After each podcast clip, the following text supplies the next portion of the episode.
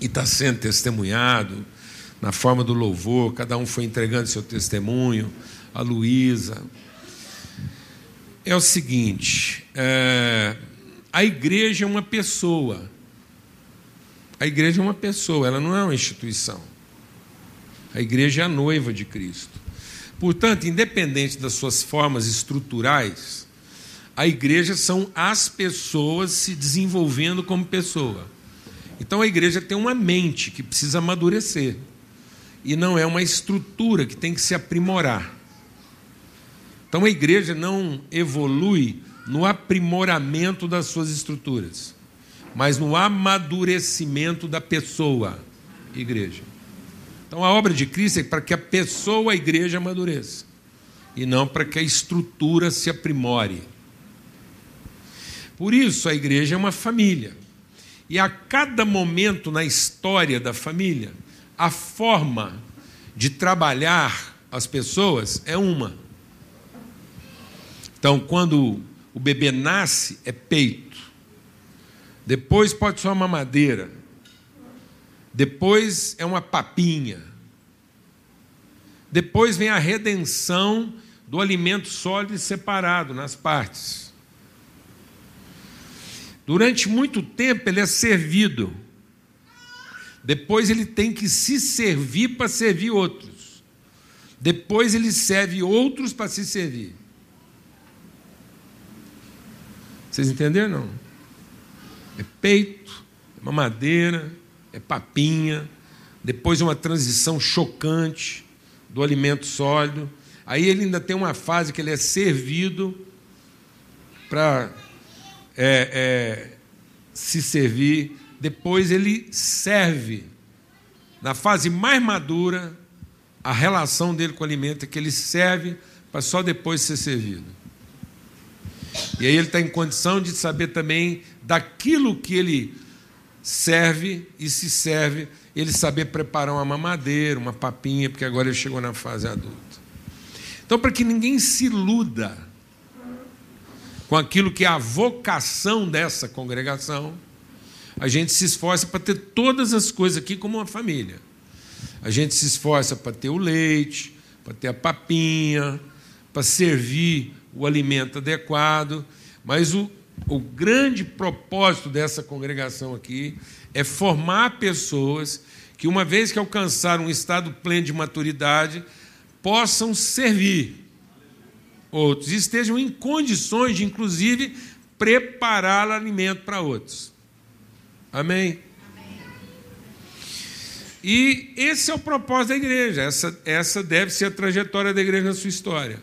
Mas se a gente achar que a igreja é um lugar de comer, e que o segredo da igreja é satisfazer a fome dos outros, um dos casos mais emblemáticos de sucesso comercial, um dos grandes ícones de sucesso comercial, de fortuna, chama-se McDonald's.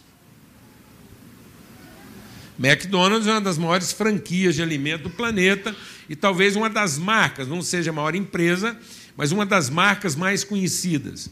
Na área de franquia de alimento, a maior franquia é a Subway, mas sem dúvida alguma a marca McDonald's talvez seja a marca comercial mais conhecida na área de alimentos.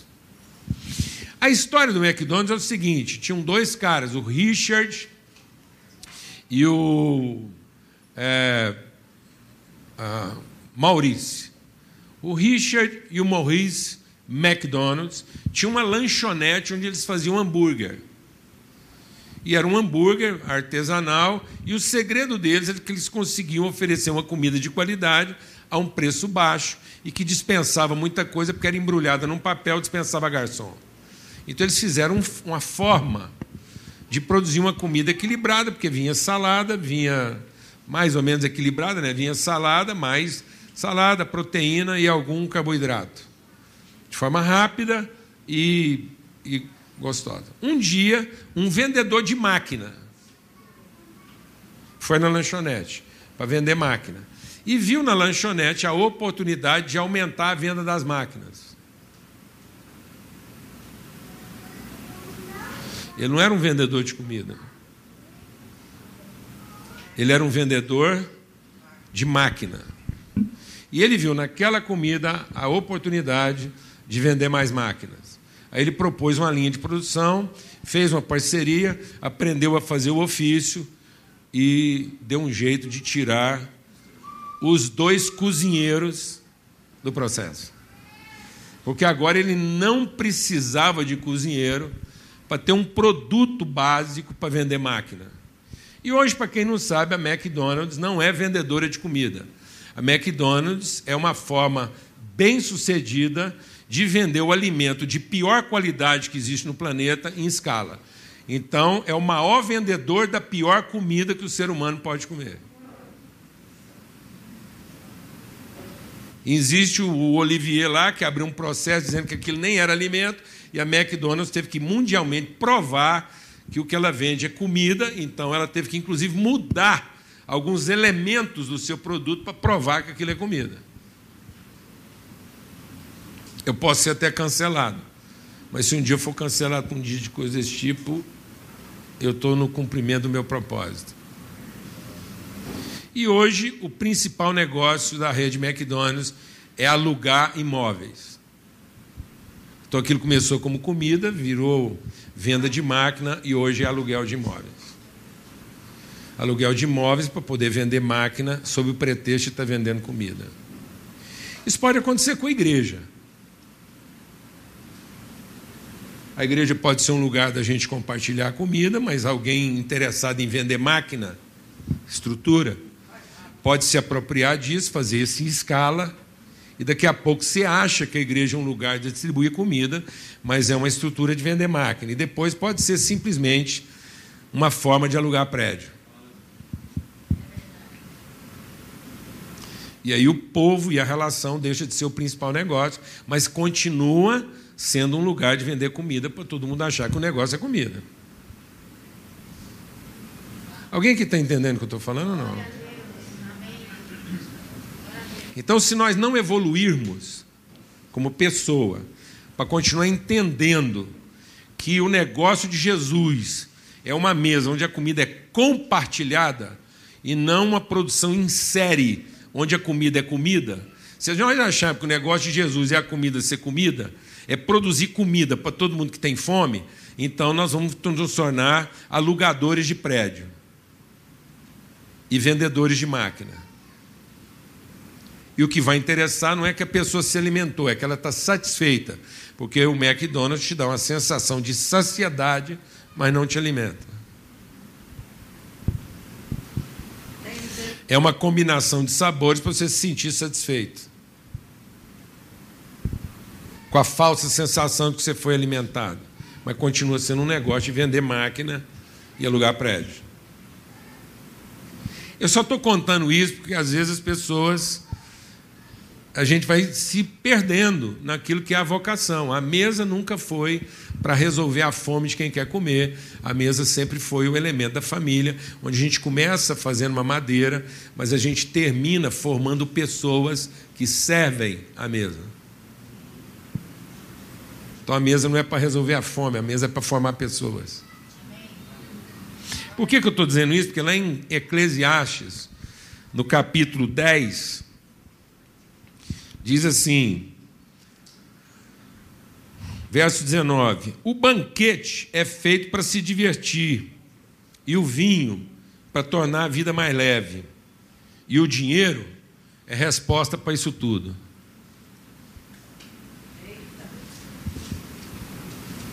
Então, deixa o Espírito de Deus ministrar no nosso coração aqui, como congregação. Deus não é resposta para tudo. Deus é direção para tudo. Por isso que Deus não responde tudo. Porque nem toda pergunta é em busca de uma direção, embora todas as perguntas estejam em busca de uma resposta. Então, teve coisas que Jesus não respondeu para poder dar direção. Então não se engane achando que Deus é resposta para tudo, porque Deus não é comida para qualquer fome. Deus não é produção em escala de alimentos só para a gente ficar satisfeito. Agora eu vou te dizer o que é resposta para tudo: dinheiro. Dinheiro responde tudo, inclusive aquilo que Deus não quis responder para dar uma direção. Então é o seguinte: se a gente não quiser uma direção de formar a pessoa, a gente vai usando o dinheiro para ter as respostas. E aí a gente pode pagar na igreja alguém que faça o trabalho por mim, simplesmente para resolver minha fome, e não porque eu quero assumir a responsabilidade de distribuir o alimento. Fala devagar, porque às vezes você não entendeu. Então, inclusive na igreja, para ter resposta para tudo, eu posso usar o dinheiro para contratar alguém que faça o serviço que me deixará satisfeito para eu não ter que assumir a responsabilidade. Então, para que ninguém se engane a respeito do que é a proposta desse lugar, aqui nós não temos uma proposta de escala. Para resolver a fome de todo mundo e nem ser resposta para todas as coisas. Aqui a gente tem um compromisso de buscar uma direção para que todos, em cada característica, possam assumir a sua responsabilidade. Para que, ao fim, como pessoa, a gente esteja servindo no processo o leite, a papinha, tudo. Mas o compromisso não é ter uma produção em escala de papinha, porque o compromisso é formar pessoas que sejam capazes de produzir, de entregar e de assumir responsabilidades. Aliás, parece que está sendo até uma tendência mundial. Algumas pessoas cansadas da comida escala estão tentando reencontrar uma coisa mais gourmet. Né?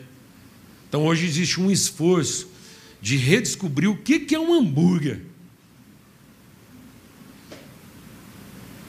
Então eu estou encontrando umas hamburguerias chamadas assim, original. eu acho que isso é uma coisa, o povo está querendo lembrar. O que será que era um hambúrguer antes? É, não é? Hambúrguer raiz. E aí eu vou terminar dizendo o seguinte para os irmãos. Que isso é bem mais um testemunho. Marcos, capítulo 8, diz assim: Se alguém quiser me acompanhar, não é se alguém quiser me assistir. Marcos capítulo 8, verso 34. Porque às vezes a gente pensa que igreja é um lugar onde Jesus vem para servir comida para todo mundo. Às vezes a gente acha que igreja é o lugar onde Jesus vem para responder todas as perguntas. Não, amados. A igreja é o lugar onde a gente se encontra com Jesus para ele poder levar a gente para andar. Mesmo que a gente não tenha, porque ele mostrou a direção, rapaz. Então Jesus não é um lugar, não é igreja não é um lugar para Jesus vir satisfazer a carência de todo mundo, não. A igreja, para satisfazer a carência, você reza para Jesus lá na sua casa. Agora, se a gente está aqui em igreja, é para que a gente tenha um ambiente seguro para andar com Ele, para acompanhar até a gente se tornar uma pessoa como Ele, madura. Num ambiente seguro. Então, quem quiser me acompanhar tem que se negar a si mesmo Então não é aprender uma reza, não é aprender a rezar de modo que Jesus responda todas, mas é aprender a conhecer Jesus para segui-lo em toda direção. Para isso eu tenho que negar a mim mesmo e segui-lo. Não é minha tenda. Não é quem quiser viver comigo, senta que eu vou te atender. Não, quem quiser viver comigo, me siga. E aí ele diz: Pois quem quiser salvar a sua vida, a perderá, mas quem quiser perder sua vida por amor do Evangelho, a salvará. Pois o que adianta o homem ganhar o mundo e perder a sua alma? De que adianta o homem ter tudo o que ele quer e no fim ele perdeu o propósito da sua vida? Se alguém se envergonhar de mim, das minhas palavras, nessa geração adulta e pecadora, o filho do homem também se envergonhará quando vier na sua glória com o seu Pai e os santos. Então, amados, seguinte: perder a vida não é vê-la ser tirada de nós. Tem gente que acha que perder a vida é um holocausto e não uma oferta intencional de sacrifício.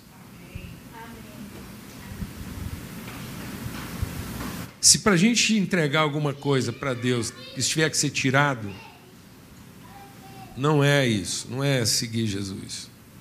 Então, em nome de Cristo Jesus, aprenda uma coisa. Tem gente perdendo a vida como quem quer salvá-la. Sabe o que faz a gente perder a vida? Não é perdê-la, é tentar salvá-la. O diabo não vem fazer um perdido. O diabo não faz um perdido. Sabe o que, que o diabo faz?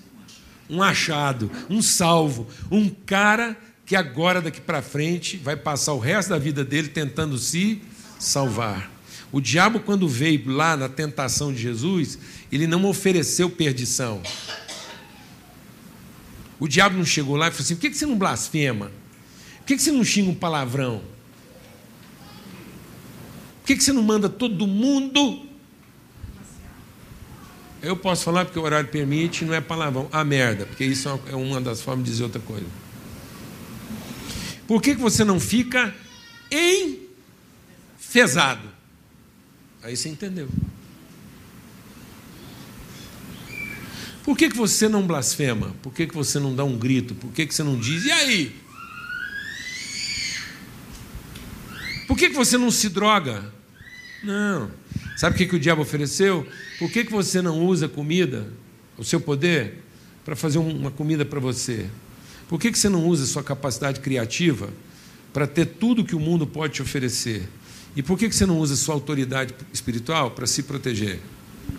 Então o diabo vai corromper a nossa vida oferecendo o quê? Salvação. Porque a, a forma mais fácil de perder a vida é tentar salvá-la. E muita gente está perdendo a vida como quem quer salvá-la. E na verdade, a gente só salva a vida quando sabe entregá-la. Quando dá a ela o seu verdadeiro sentido. Deus não quer que você seja pobre. Deus quer que você seja próspero. E só tem uma coisa pior do que o pobre: é o mesquinho. E muita gente está se perdendo na sua mesquinhez. Então, não perca a sua vida como quem quer salvá-la, mas salve a sua vida como quem sabe perdê-la. Vou repetir. Não perca a sua vida tentando salvá-la, mas salve a sua vida como quem sabe perdê-la. Amém? Deus não é resposta para tudo é direção para todas as coisas. Se você quer resposta para tudo, continua procurando o que a maioria está procurando: dinheiro. Dinheiro é a resposta para tudo. Porque quando a pessoa tem muito dinheiro, ele não precisa fazer perguntas. E não precisa fazer perguntas porque ele nem precisa ouvir perguntas. Ele não precisa ter respostas, porque ele tem dinheiro. E o dinheiro é a resposta para tudo.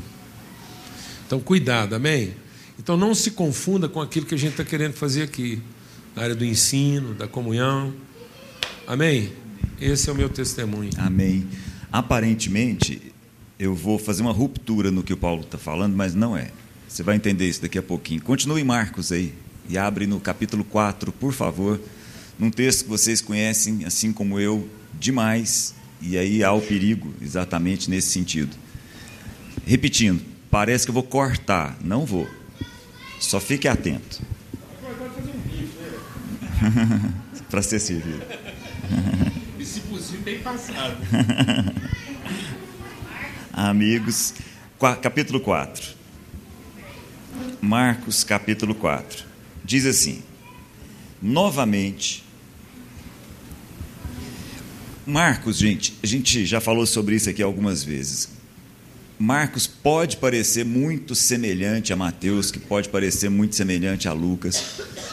E de fato é mesmo. Aparentemente são semelhantes, mas eles escrevem para públicos diferentes.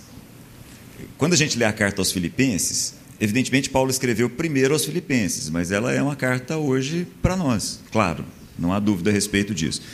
Marcos escreve diferentemente de Mateus, que escreve em especial e a priori para os judeus, diferente de Lucas, que escreve num primeiro instante para os gregos, Marcos escreve para os romanos. E é bem provável que a cultura romana seja o que a gente tem de mais próximo da nossa cultura ocidental hoje.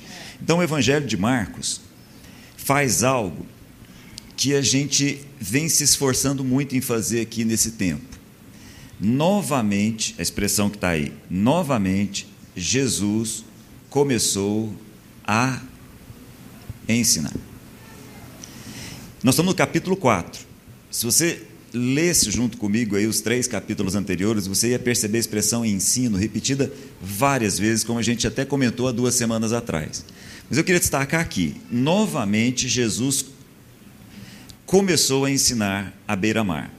Reuniu-se ao seu redor uma multidão tão grande que ele teve que entrar num barco e assentar-se nele. O barco estava no mar, enquanto todo o povo ficava à beira da praia, e ele ensinava muitas coisas por parábolas dizendo em seu ensino. Então, novamente começou Jesus a ensinar.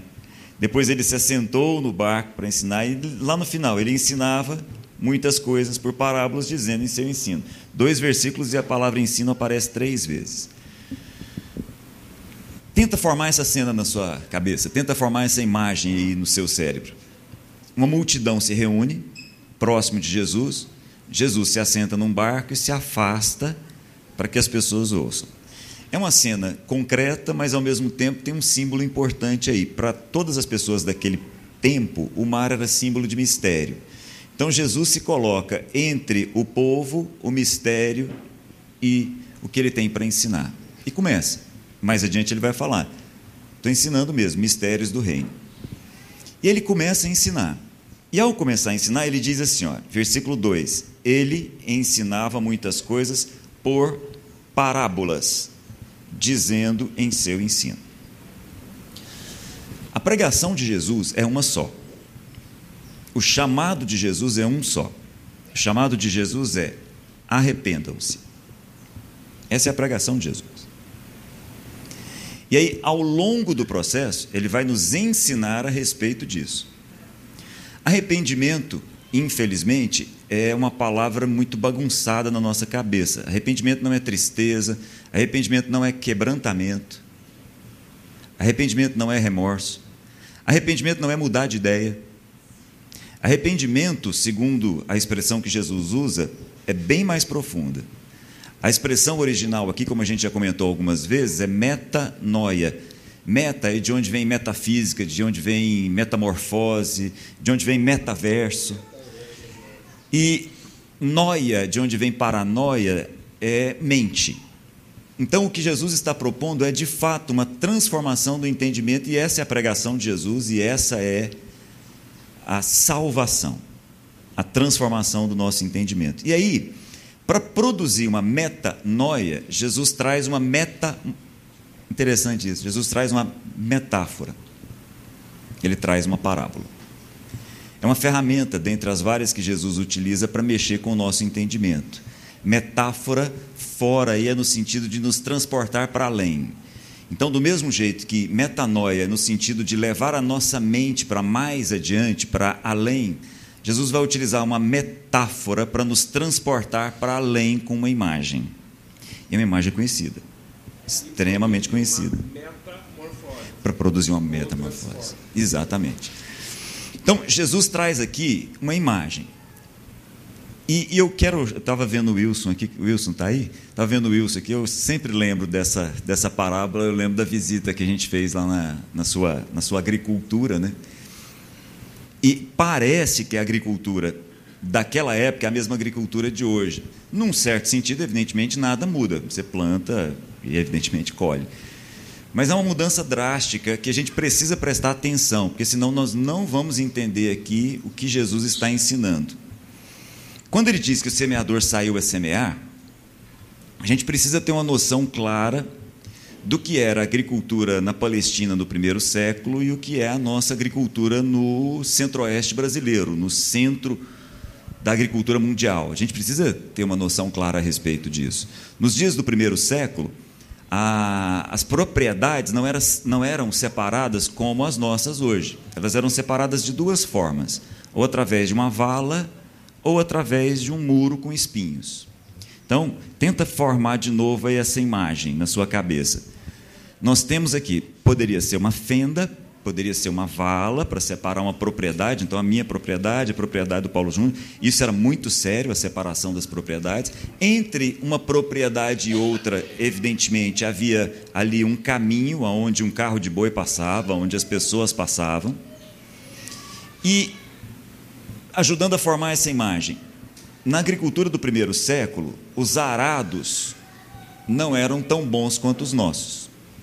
Então, as pessoas no primeiro século, ali nos dias de Jesus na Palestina, não conseguiam revolver, movimentar a terra como nós conseguimos hoje com o nosso maquinário.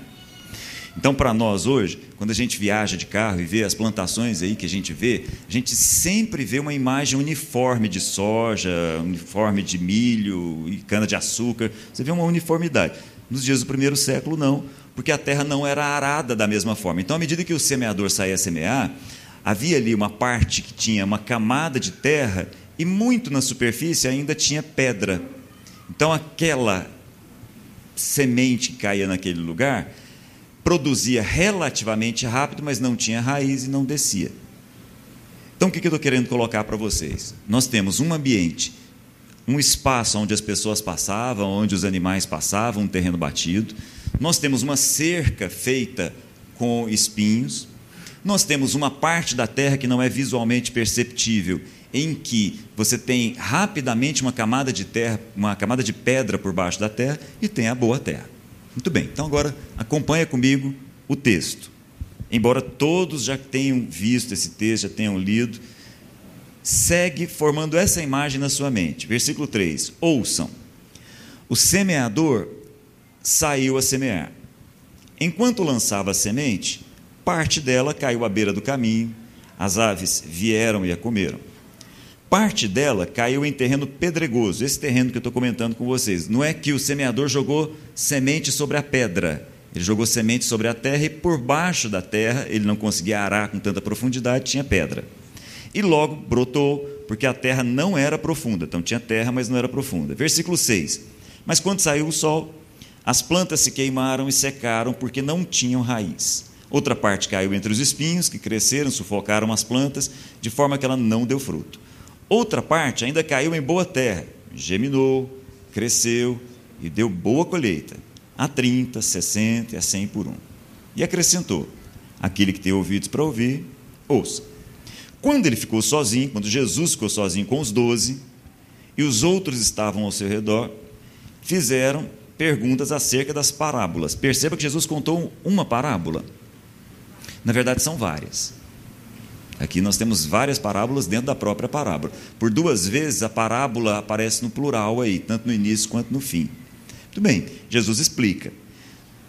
E, ele explica, não vou parar aqui, não vai dar tempo, mas ele explica de um jeito interessante. Ele diz assim: A vocês foi dado o mistério do reino, do, do reino de Deus, do reino dos céus. Aí lá na frente ele diz assim, versículo 13: então Jesus perguntou: vocês não entenderam essa parábola? Eu acho engraçado isso. Ele fala: a vocês vai ser revelado. Mas aí ele pergunta: vocês não entenderam? Como é que vocês vão compreender as outras?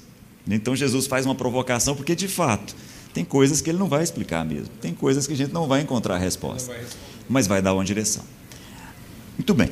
Aí agora eu queria chamar a sua atenção e voltar aqui. O objetivo principal do Evangelho de Marcos é o ensino. Jesus está ensinando. E agora Jesus vai fazer aqui uma metáfora com o seu ensino. Jesus está ali afastado num barco, ensinando as multidões. E o ensino chega para todas aquelas pessoas. Chega para os 12, chega para os 70, chega para multidão. Como é que o ensino de Jesus chega às pessoas? Jesus vai dizer para a gente. E aqui eu queria abrir um parêntese. O que o Paulo Júnior compartilhou aqui agora há pouco foi um ensino. Como nós temos sido ensinados aqui. Nós temos sido ensinados a respeito de família, nós temos sido ensinados a respeito de trabalho, nós temos sido ensinados a respeito de ser igreja. É um ensino. Ensino de Jesus a respeito de responsabilidade, ensino de Jesus a respeito da eternidade, ensino de Jesus. Então nós temos sido ensinados nesse lugar. Esse é um ambiente de ensino. Deus tem sido gracioso conosco nesse espaço aqui, nos ensinando. E o que pode acontecer com o ensino de Jesus? Na minha vida, na sua vida. Ele vai dizer para a gente assim: olha, o semeador semeia o ensino. Se você quiser traduzir assim, o semeador semeia a palavra. A palavra aqui não é a Bíblia, não, tá, gente? É o ensino. Então entendam: Jesus, o semeador, saiu fazendo o quê? Ensinando. E aí, as pessoas todas, aquela multidão, nós aqui, recebemos o ensino de Jesus. E ao receber o ensino de Jesus, algumas pessoas são como a semente que caiu à beira do caminho. Então nós somos ensinados a respeito de ser igreja, como Paulo Júnior compartilhou aqui agora há pouco. E algumas pessoas vão receber esse ensino. Alguns de nós vão receber esse ensino, como um ensino semelhante a uma semente que cai à beira do caminho, naquele lugar onde o carro de boi passa, onde as pessoas passam, naquele espaço entre duas propriedades. Como a terra é batida, como o coração ali é duro, como o coração daquela terra é duro, como aquela terra não permite, a, por, por, em função da sua dureza, que a semente possa penetrar, Rapidamente as aves do céu vão lá e retiram. E o que Jesus está dizendo é o seguinte: essas aves do céu representam o maligno. Então o maligno vai lá e retira. Assim como todas as outras, isso não significa dizer que não haja responsabilidade. Não é o fato de que o maligno retirou a semente que não haja responsabilidade com relação a essas pessoas. Porque Jesus está falando de pessoas, ele não está falando de semente, ele não está falando de terra. Ele está falando o seguinte: algumas pessoas são como. Depois ele fala, Outras são como? Ainda outras como? E por fim, há uma última que é como.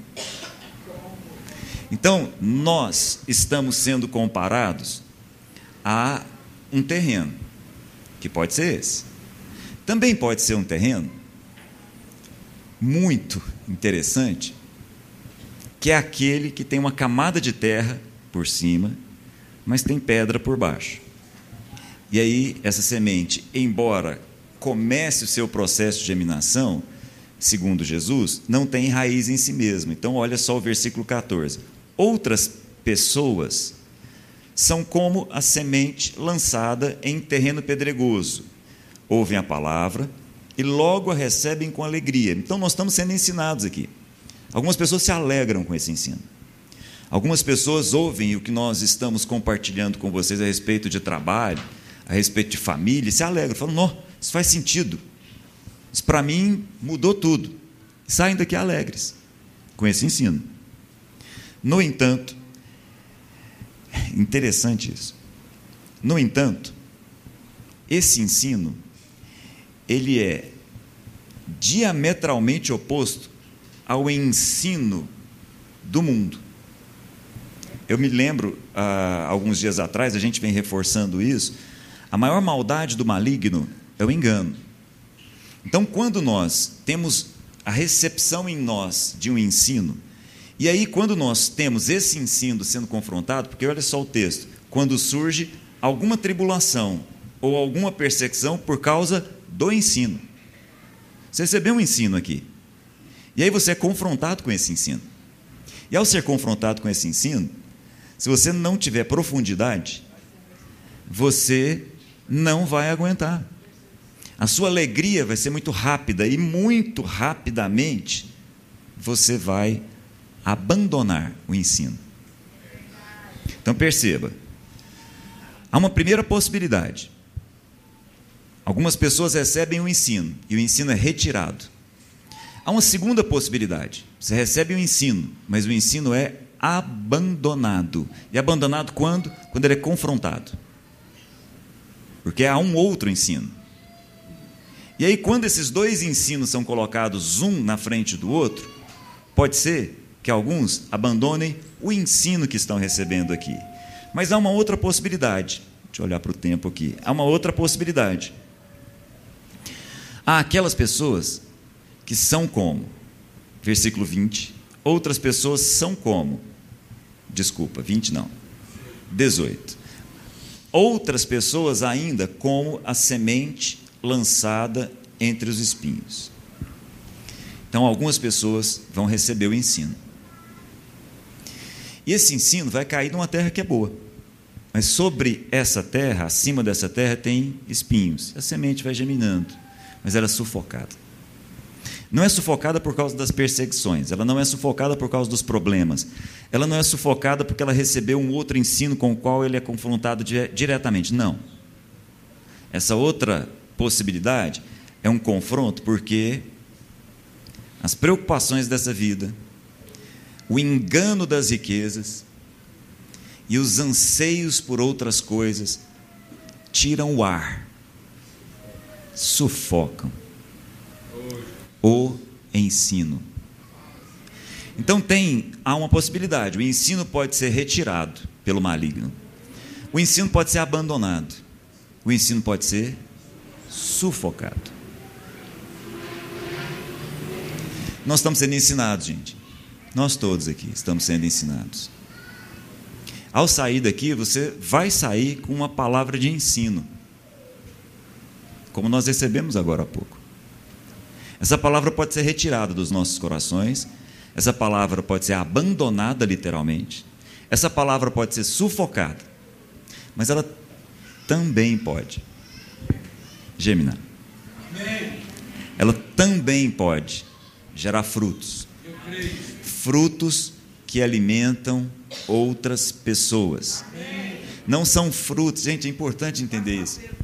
Não, não, não são frutos, não são frutos. É ótimo, né? É isso, porque quando a gente a gente olha, a gente olha os frutos do espírito, a gente ingenuamente olha lá e fala assim: o espírito produz paz. E a gente acha assim, o Espírito vai me dar paz. Não, o Espírito vai nos tornar paz para outras pessoas. É, a pessoa, ela, ela gostou do lugar que ela comeu, falou, vou voltar lá para comer de novo, né? Não, o ensino que frutificou é para que você agora produza alimento onde você está. Oh, Deus. Eu respondo o apelo. Amém. É isso. Você fez o apelo, eu estou respondendo. Eu quero ser essa terra aí. Amém. É isso. A gente sempre esquece, tem essa quarta possibilidade. A quarta possibilidade é a terra, olha no texto, que aceita o ensino. Isso. Está aí no texto. Há aquelas pessoas que correspondem à terra que aceita. Gente, a grande dificuldade que a gente tem não é de entender. Isso é bobagem. Tem muita coisa que a gente não vai entender. Nossa dificuldade está em aceitar. Aceita, meu irmão, junto comigo. Aceita o ensino que você está recebendo nesse lugar. Aceita o ensino a respeito de responsabilidade. Aceita o ensino a respeito de ser uma pessoa que assume no espaço onde Deus te coloca, ser a pessoa que você de fato está ali para ser. Filho, em nome de Jesus, não deixe o ensino que você tem recebido de Jesus ao longo dos anos, ao longo dos milênios, ser algo que o maligno leva. Nem algo sufocado pelas preocupações dessa vida, sufocado por outros desejos, sufocado pelo engano da riqueza. Não deixe que o ensino que você está recebendo aqui seja algo, simplesmente algo que é abandonado, deixado, mas que seja algo que você aceite. Amém? Ó, e eu sei que nós estamos no horário, né? 12, 1. Ó, até bom falar de horário, que agora o nosso encontro é 10 e meia, até meio-dia. Então é o seguinte, e dentro disso que o Claudio está compartilhando, de tudo que foi ministrado aqui, desse ensino que recebe, entenda uma coisa. Quando Jesus fala assim, nenhum daqueles que está na minha mão eu vou perder. Então Deus só tem compromisso de não perder o que está sob a direção dele. Porque ele tem um trabalho de semear. E sabe por que ele semeia para todos? Para que todos estejam indesculpáveis. Porque tem gente que acha que nós temos que ter a ansiedade de, ao semear, não perder ninguém. Não, nenhum dos que aceitaram se perderá. Agora, o percentual de perda é grande é 75%. Então são três de quatro. Agora, Deus não está lá estressado, perdendo o sono, tentando salvar. Não, Deus ofereceu salvação para poder direcionar. Então a salvação foi oferecida para todos. E aqueles que aceitam a salvação, ele vai direcionar para que eles possam produzir a 30, a 60, a 100 por um. Então, muitas vezes a igreja está estressada, achando que o papel dela é não perder, sendo que o papel dela é dar condições para aqueles que aceitaram o ensino, para que eles multipliquem a 30, a 60 e a 100 por um. Amém, irmãos? Amém, irmãos? Amém. Que às vezes você acha que Deus vive a culpa dos 75% que foi tirado, daqueles que abandonaram e daqueles que foram sufocados. É triste, mas não é de lamentar, porque todos estão indesculpáveis porque ele entregou a mesma semente para todo mundo. E se a gente fica na preocupação de não perder, a gente começa a selecionar a semente. E nós temos que entregar a mesma semente para todos, inclusive aqueles que vão perder, ser roubados, aqueles que vão é, é, negar e aqueles que vão ser sufocados.